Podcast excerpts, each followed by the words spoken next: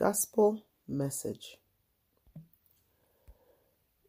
Earlier this week, someone sent me a video, which I didn't really watch, but I saw the title of the video. And the title of the video, it seemed somewhat controversial, and that was the reason why I didn't watch it. But it was talking about the Bible, and the title was basically asking whether the Bible has been corrupted. And not passing any judgment on the video itself because again I didn't listen to it or I didn't watch it. But when I just read a title like that the first thing that comes to my mind is has the Bible been corrupted by people by the people who interpret the Bible by the people who preach the Bible by the people who are sharing whatever message that they are sharing from the Bible.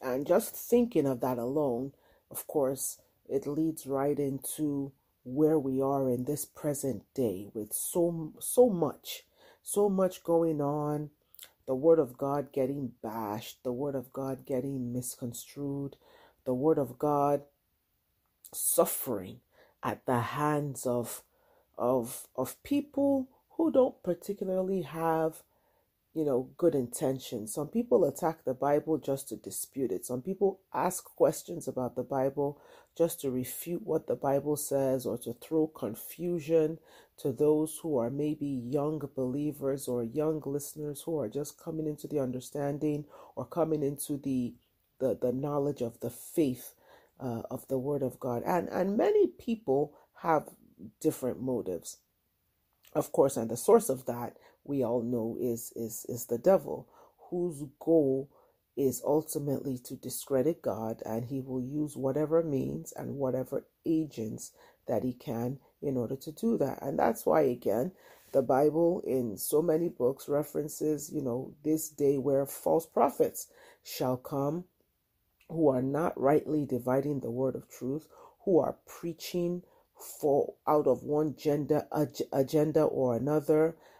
You know they they are preaching for either for prosperity they are preaching just things that are contrary to the gospel. And again it's it's scattered in in the new testament books about false prophets and what the false prophets will be doing in this in these end times that we find ourselves in but i don't know what i was reading in Second Corinthians chapter 4, but I, I, I came across a, a section that I highlighted.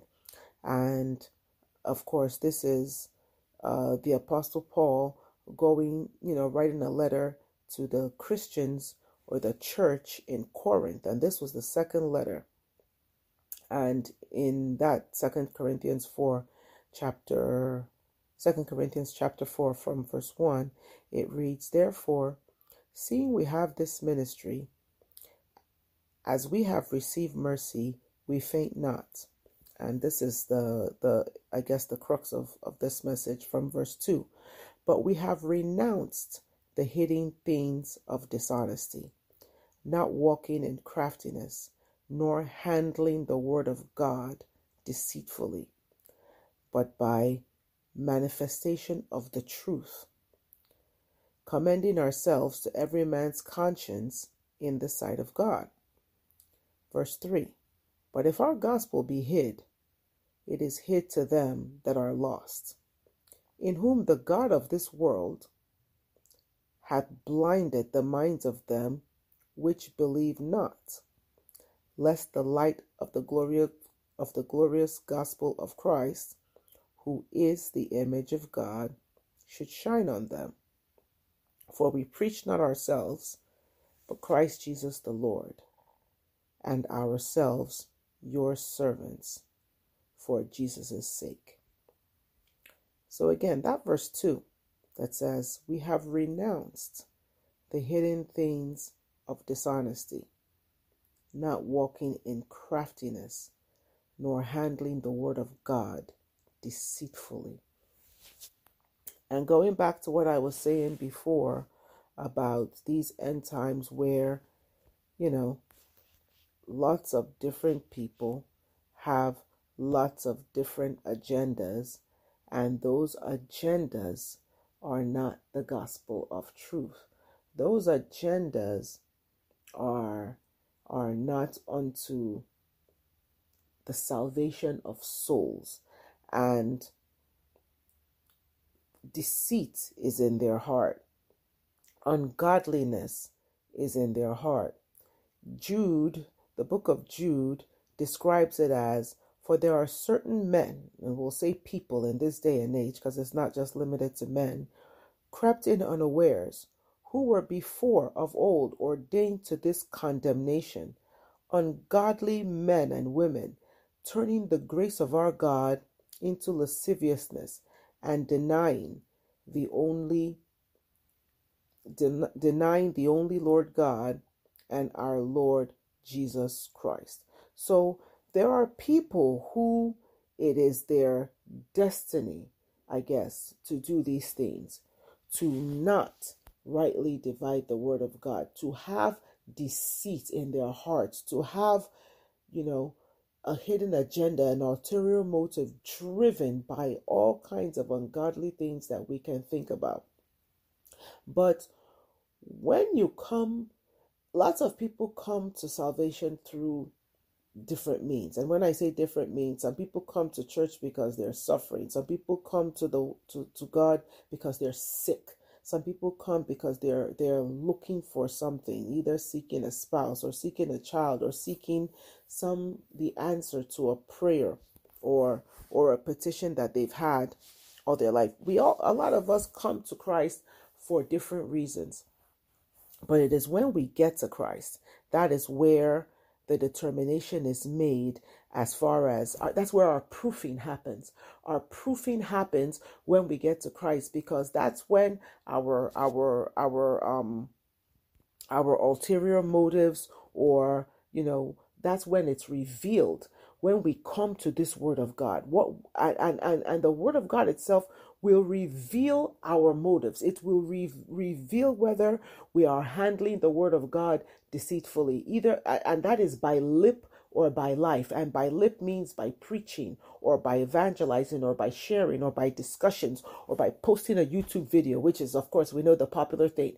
Everybody who wants to criticize the Bible goes and posts a YouTube video. Everybody who wants to preach their agenda of the Bible goes and posts a YouTube video. So YouTube has become the new second church now. So, but again, this word of God is going to reprove you. The gospel of Jesus Christ is for one thing and one thing only it is unto salvation. And that salvation comes with our acknowledging of Him, our acceptance of Him, our confession of Him, and then, of course, how we live, how we walk, how we live our lives, you know, in the Spirit of Christ. And all these things will become evident. They are going to be evident those who are deceiving, the Bible says, continue to deceive. Those who are walking in ungodly ways, the Bible says, continue to walk ungodly because everything will be tried by fire. But for every individual person, you have to ask yourself have we renounced the hidden things of dishonesty? Not walking in craftiness, not handling the word of God deceitfully, not handling the Word of God or processing the Word of God for deceitful reasons, not sharing the Word of God for deceitful reasons. What is the reason we are here? What is the reason we are coming into this Christianity? What is the reason we're coming into this faith? Is it to receive something or is it to receive Christ Himself unto conversion, unto salvation? How are we in our lives, in our walk, handling the word of God. Because if it is deceitfully, it will be revealed. Everything we do with this word is going to be revealed. In this second Corinthians, the apostle Paul said, if our gospel is hid, it is hid to them who are lost.